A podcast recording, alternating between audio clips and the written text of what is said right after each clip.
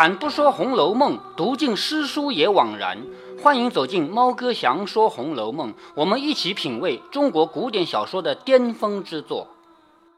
好，我们接着来介绍曹雪芹的家族史啊。不了解曹雪芹的成长过程，你就不可能理解这本书。所以我们要讲读这部书，我们还得先从曹雪芹的家族说起。曹雪芹的爷爷叫曹寅，什么寅呢？子鼠丑牛寅虎卯兔那个字知道吗？知道。哎，那个字。那么明朝有一个人叫唐寅，知道吗？唐伯虎叫唐寅，这个字啊，曹寅。那么这个人呢，我刚才说到前面就提到了啊，他的妈妈做了皇帝的奶娘。那他不就是皇帝的哥哥吗？是不是？皇帝从小到大需要人陪伴。你你说一个皇帝光溜溜一个人，他怎么过日子？他没有玩伴，是不是啊？所以需要陪伴。那么奶娘的儿子天生就是他的玩伴。还有皇帝读书是要伴读书童的。在这个小说里面，主人公他虽然不是皇帝啊，他是一个富人家的儿子，他读书也要伴读书童的。一个人去读书是这个好的，那主人公是什么？贾宝玉啊。我们后面会读到，他也有一个伴读书童。那么古代的读书啊，男小男孩读书都有书童，就是贵族人家啊，不说那个穷人家啊，都有伴读的。伴读的人是谁呢？书童是干什么的？就是陪着他读书。至于读到后来，也许这个主人公没读他出息，结果书童考上个好的官，那也有可能啊。但是但是不管怎么说，他从小他的目的啊，不是为了读书，是为了陪着主人，知道吧？而且呢，这个书童他同时他不仅仅是玩伴，他也是服侍的。比如说。读书的人他要带笔砚吧？现在咱们拿着钢笔就走了，那个时候毛笔，对不对啊？毛笔还要拿个砚台吧？还拿纸吧？还要拿木，还要拿木块。哎，对呀，那这些东西都公子哥不可以自己拿，是不是啊？对。那也要人拿。其实这个书童啊，其实同时也是服侍人员，也是他的就是仆人这样的。那么这个奶妈的儿子曹寅，就是康熙皇帝小时候的玩伴加书童，知道了吧？嗯。后来康熙皇帝这个人，他是八岁就当了皇帝。因为他爸爸死得早嘛，他八岁当了皇帝，十六岁亲政，亲政就是亲自来主持国家大事了。他想想，我这个从小一起长大的人，我很喜欢他，我希望他发财呀，那就给他个大官当当嘛。那一般的官啊，有权不一定有钱，什么官有钱啊？到咱们这个地方来，到南京这个地方来管丝绸嘛，知道吧？嗯。所以这个小时候一起长大的好同伴，就到这个地方来管丝绸来了。后来呢？这个曹寅这个人啊，他命不好，他死得早。他死了以后，让他的小孩继续当，因为我很喜欢这个人。他既然死了，他的小孩我也喜欢，我让他继续当。按理说，古代的当官是不世袭的，皇帝世袭制，当官是不世袭的，对不对？但是因为皇帝太喜欢他了嘛，所以就让他世袭，以至于到了这个作者啊，作者是曹寅的孙子，但不是亲孙子，因为曹寅的亲儿子后来又死了。再也没有儿子可以世袭了，怎么办？没有儿子还有侄子嘛，明白吗？侄子也是我的后代呀，是吗？好，让他侄子来继续世袭当这个官，继续当这个官。所以曹雪芹不是曹寅的亲孙子，明白了吧？嗯。那么这个小孩呢，是那个侄子啊，侄子过来当这个官的那个侄子生的儿子，叫这个书的作者叫曹雪芹。他从小到大，我们前面已经看说到过了，他家很富贵，又富又贵，是个贵族又有钱，是吗？所以他从小到大读书很多。你别忘了他爷爷什么人？他爷爷是很会读书的，陪着皇帝读书的嘛，是吧？当时全国最好的读书资源、最好的老师、最好的书，不都是皇帝的吗？啊，皇帝的书童不也有吗？是吗？所以到后来，他的爷爷饱读诗书，那么有这样的爷爷，当然孙子也不会差哦。孙子，所以他从小读书读得多呀。所以他能写出这么一部煌煌巨著来呀，是吗？好，前提条件有了，他从小到大，从从小到十几岁，都很多很多书给他读，这第一个条件有了。第二个条件，一个人必须经历过什么，你才能写出来。比如说，你从来没有下地插过秧，我你来给我写一篇农民的生活，你写得出来吗？你能写吗？你从来没有去割过稻子，割过麦子，从来没有养过猪，你来写爷爷爷奶奶当年的生活，你能写吗？绝对写不出来，是吗？嗯。那么这个作者从小到大，一直到十几岁，他过的什么日子啊？叫锦衣玉食。锦是什么？就是那个最好的绸缎，最好的绸缎穿在身上叫锦衣玉食，吃的是最好的东西，像玉一样宝贵的东西嘛。过的是这样的日子，所以他写富贵人家的生活，他信手写来，他都不需要去想我该怎么写，他直接写写，把脑子里记的东西写出来就行了嘛。虽然故事是虚构的，但是故事里的所有细节都是真的。要不然的话，你叫一个穷苦人家的人去写，怎么可能写得出来？是不是？所以这本书给我们展现了富贵人家怎么样的一种生活方式，吃喝拉撒睡，富贵人家怎么过的？他为什么能写出来？他经历过，这是第二个条件有了吧？刚才说第一个条件是他读书多，对吗？第二个条件是他经历过，第三个条件不可缺，一个人必须穷过才懂得怜悯。如果一个人从头到尾就是一个富人，他也许是他就看不起穷人。穷人们活该受受受罪，穷人活该去又苦又累，活该活得短。他不是，他到十几岁的时候，他家没落了，被抄了。什么叫抄啊？就是来了一队官兵，你家一切东西充公，什么都不是你自己的，只有你的命还是你自己的。你身上穿的衣服我也不要，你人我也不要，但是只要在这儿能看到东西，全部充公，就不归你了。那从此以后，他就变成穷困潦倒，变成一副一身无分文的人了，是不是？嗯。到后来过的什么日子啊？一天三顿的粥喝不起，要欠的，要去欠点来，那怎么还呢？欠了债要还的，是不是啊？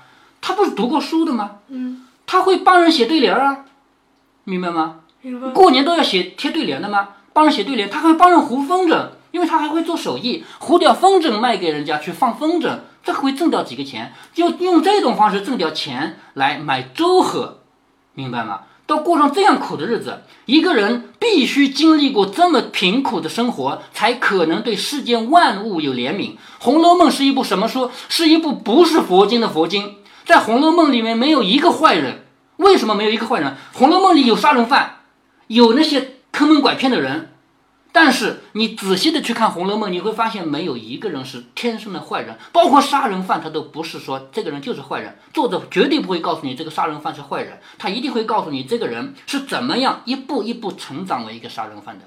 比如说这里面的薛蟠，打死人以后自己都不当一回事，拔脚就走，死了就死了，了不起吗？对不对？我家有的是钱，我家是买通官府，买通官府以后，官府就不会抓我嘛，对不对？那个人死了拉倒，就这样的人。但是这个人是坏人吗？我们常规的想法就是认为这个人就是个坏人，可是不是的。站在《红楼梦》的角度，世界上的一切人，可怜之人必有可恨之处，每一个人都有他自己成长的规律。他是怎么一步一步走到这样的？《红楼梦》会告诉你。所以你也许看《红楼梦》，你对某一个人恨得咬牙切齿，但是你一定要记住，这个人不是生来就这样的，一定有他的成长规律。《红楼梦》会告诉你这一些。所以我们说，《红楼梦》是一部不是佛经的佛经。佛经是什么？如来佛祖眼里没有好人和坏人，所有人众生平等，是吗？但是我们中国人其实是没有佛教信仰的，佛教是拿来干嘛的？烧一炷香，保佑我明天是发发财，是不是？就这样想的，没有真正的信仰。所以，在我们性格养成过程中，在我们的世界观养成过程中，《红楼梦》的作用有点像像什么？像佛经，在他的书里面，在这本书里面没有好人坏人，只有我们说到过。芸芸众生，每一个人都是平等的。那么，为什么作者会有这样的高度？原因是什么？第一个原因是他从小饱读诗书，读书多；第二个原因，他曾经富贵过；第三个原因，最重要，他从富贵到贫穷，贫得一穷二白，都经历过，所以他能够写出这样的煌煌巨著。《红楼梦》为什么会成为我们小说界的 number one 第一呢？凭什么别的小说都不如他，就他最好呢？这里面有很多原因啊，粗浅分析一下。第一，它是人性的赞歌。什么叫人性？比如说，举个例子啊，有客人来了以后，我前面跟你说过，你哪怕假装也要装得很欢迎他，是不是？哎呀，到我家来了，快快快快坐快坐，来吃点喝点茶吃点糖，是不是？然后你陪着他聊聊天，哎呀，最近你忙吗？最近怎么样？是吧？其实有的时候我们是不想陪他的，会不会？《红楼梦》就告诉你，不想陪就不陪嘛，门一关你走嘛，就这样的。《红楼梦》没有按照传统的事故来写，那么传统的我们人生都是所有人都在做骗子。比如说，老师问你喜不喜欢做作业啊？你怎么回答？我刚问你，你能说我不喜欢吗？不能，不能。那实际上你心里喜欢吗？不喜欢。啊，对呀，所有小孩都在说谎嘛。所有小孩都不喜欢说做作业，但是他必须说我愿意做，我很喜欢做。老师太好了，给我布置作业了，是不是？《红楼梦》的世界里没有谎言。就是那些说谎的人都在《红楼梦》的这个核心外面，而《红楼梦》内部的这些人啊，包括主人贾宝玉啊、主人公贾宝玉啊、林黛玉啊这些人，他都他们都不喜欢说谎，而喜欢说谎的那些人呢，就是我们平常读来读去都觉得他太假，这个人不好，就有这样的感觉。《红楼梦》里这样的人也有啊，说谎的人也有，不说谎的也有。但是作者歌颂的是那个不说谎的人，由着自己性子生活的人。两个主人公，一个是贾宝玉，一个是林黛玉。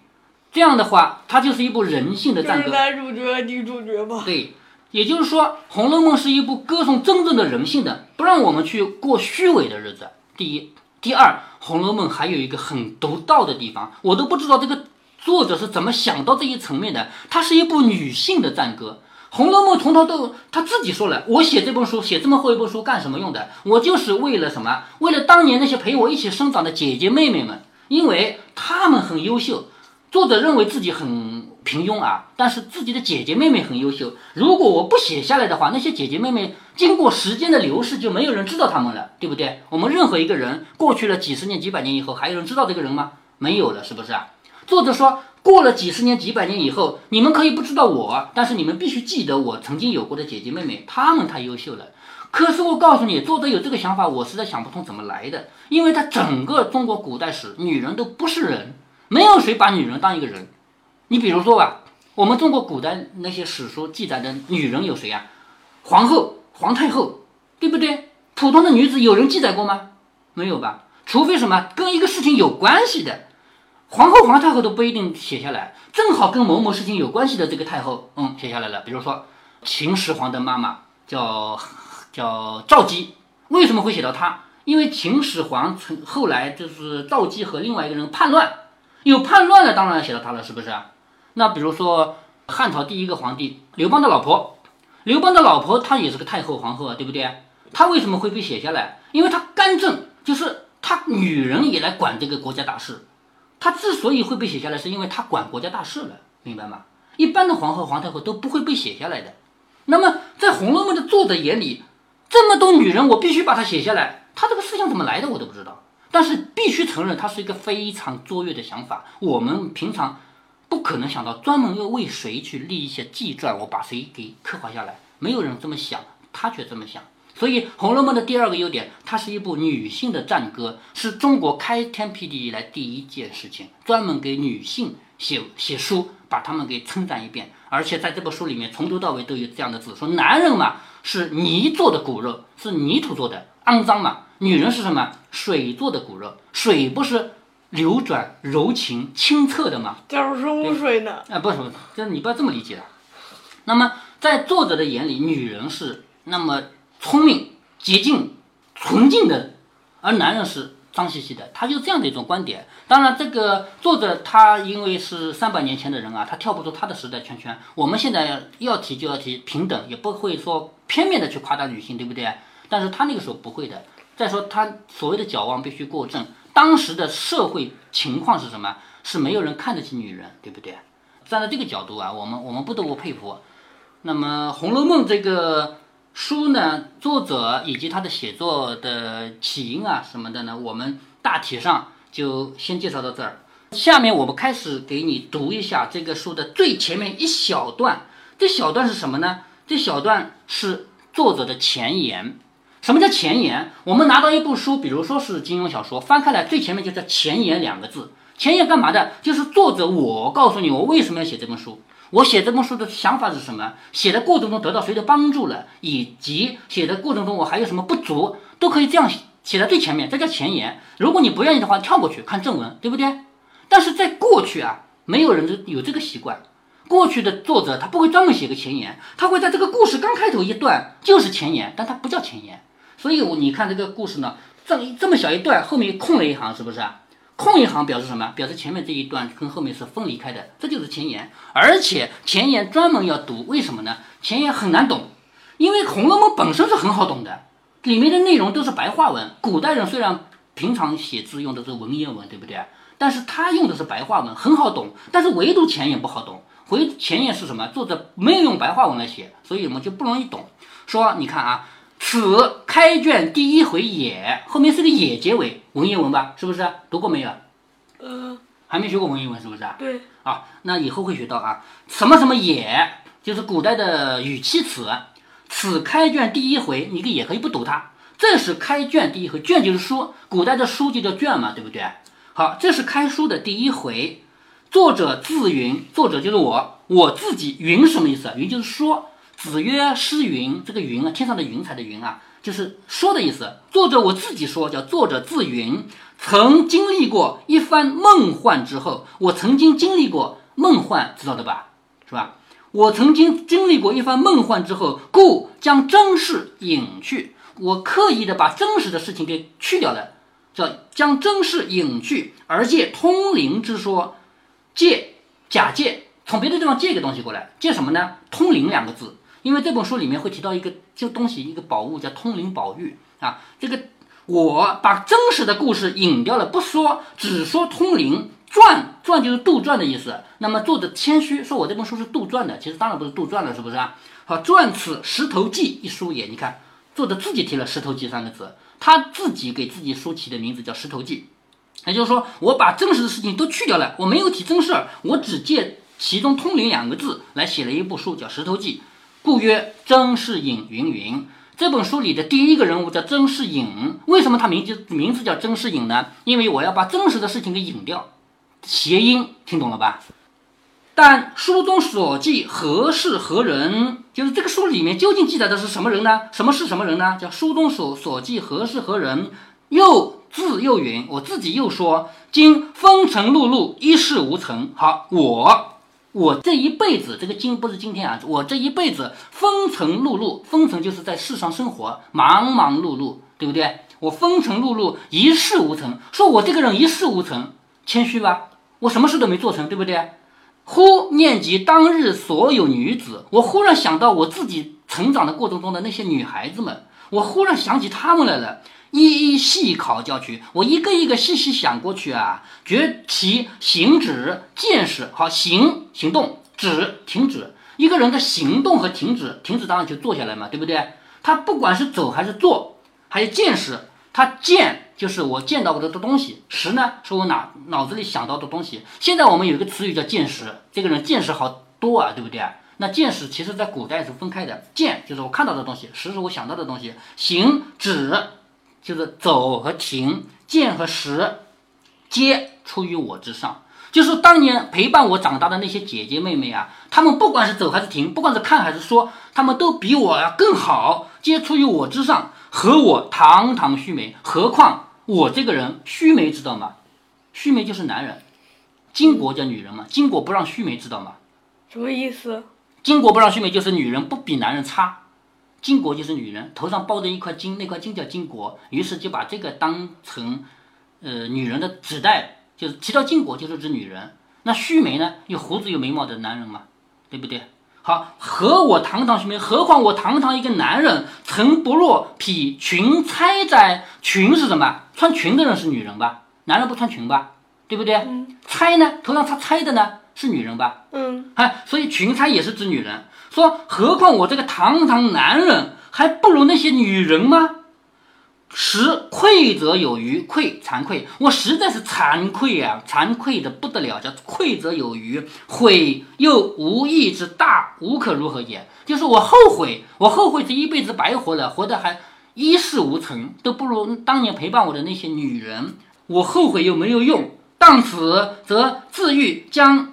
即所赖天恩祖德，锦衣纨绔时，欲干燕肥之日。他什么？这句话又很难懂啊！说我自己当年怎么怎么过来的？因为我们前面也提到过，作者自己是过了繁华的生活嘛，他家很有钱，又是个贵族嘛，是不是？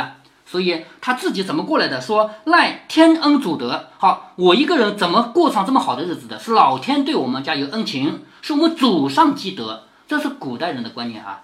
你之所以你过得好，是祖上你的爷爷、太爷爷、太太太爷爷那一辈子人都积了德，才到你这身身上过上好日子了。天恩当然能听懂，老天对我们眷顾恩情嘛。所以我赖赖就是依靠啊，依靠天恩和祖德，天对我家的恩情和祖先对我们的功德。我穿锦衣纨绔，锦衣纨绔就是指的有钱人家，锦就是最好的那个布料嘛，对不对？我穿锦衣纨绔之时。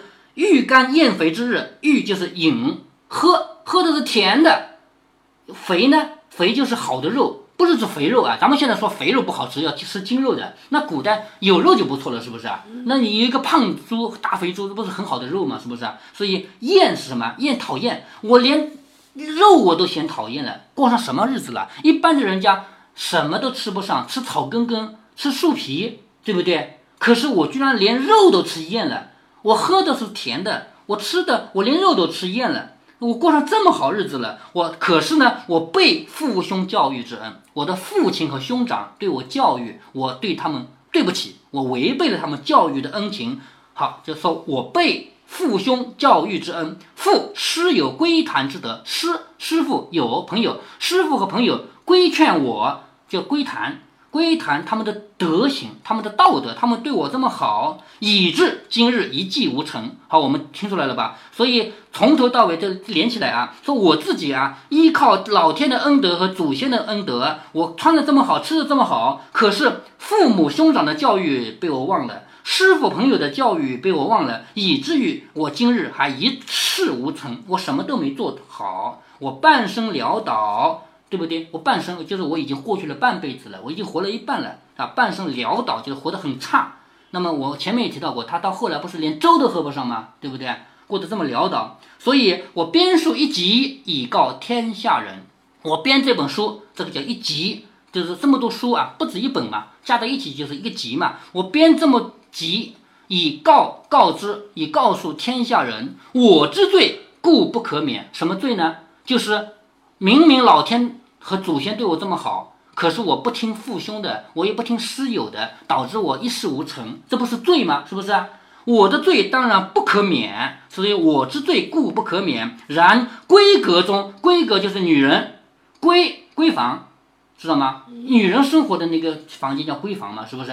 然闺阁中自历历有人，所以呢。那个女人生活的房间，也就是在我们身边的女人圈子里啊，一直有很好的人。万不可因我之不肖，万万不可以因为我这个人没出息，自护极短，一并使其泯灭也。这个也语气词也好。说到了我从小一起长大的这些女伴儿们，这些女孩子们，她们那么优秀，我是一事无成，我是对不起长辈，对不起父亲兄弟，对不起。老师、朋友，可是我不能因为我自己没出息，我就不写下来呀？为什么？因为我不写下来，他们就没人知道了。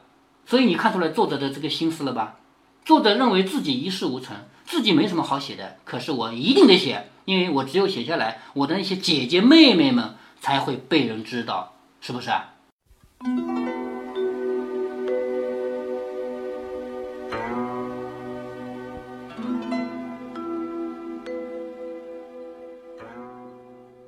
现在因为网络发达，不管你是谁，只要你愿意写，你就是个作家；只要你愿意读，你能找到很多小说。但是很可惜，味同嚼蜡的占大部分。有的书我一行都看不下去，很大的原因在于他自己没有去经历过的事情，怎么可能有感悟？怎么可能知道是怎么回事儿？怎么可能写得出来呢？就在今天，有一位朋友问一个问题，问我会计在古代叫什么？是不是叫掌柜的？我说不是，掌柜的其实是总经理嘛。会计在古代叫账房。他又问我，尽责调查在古代叫什么？我说什么什么？什么叫尽责调查？他说 A 公司要收购 B 公司，就要调查 B 公司的资产和债务。我说古代没有公司好不好？也没有收购好不好？只有武大郎那样的生意人。你如果要吞并他，你就打倒他，抢他的资产好了，你根本就不用负担他的债务的。你这是写穿越小说吗？写成这样有人看吗？他说：“反正是写的搞笑的嘛，不管了。”这就是当今没有门槛的小说可能的现状。而《红楼梦》之所以好看，猫哥给大家总结了三大原因所在，在节目里已经详细说了，这里不再重复。在这一集里，猫哥陪女儿聊了一些曹雪芹的家史，然后又读了一小段。因为女儿才十一岁嘛，没有学过文言文，所以这一段读得很艰难。不过，相比之下，女儿听到浅显的文言文，应该比别的同龄小伙伴更能懂，因为金庸金大侠的小说是三分文七分白的嘛。有一段时间，女儿跟我聊天都会不小心的说出文言的字词来，可见她听《射雕英雄传》《雪山飞狐》《飞狐外传》有多投入了。有好多听友对我说，曹雪芹是个伟大的作家，《红楼梦》是一部伟大的小说，但是怎么个伟大，他又说不出来。猫哥，我很能理解这种感觉啊，就好比吃了一口美味嘛，问你究竟有多美，你说不上来。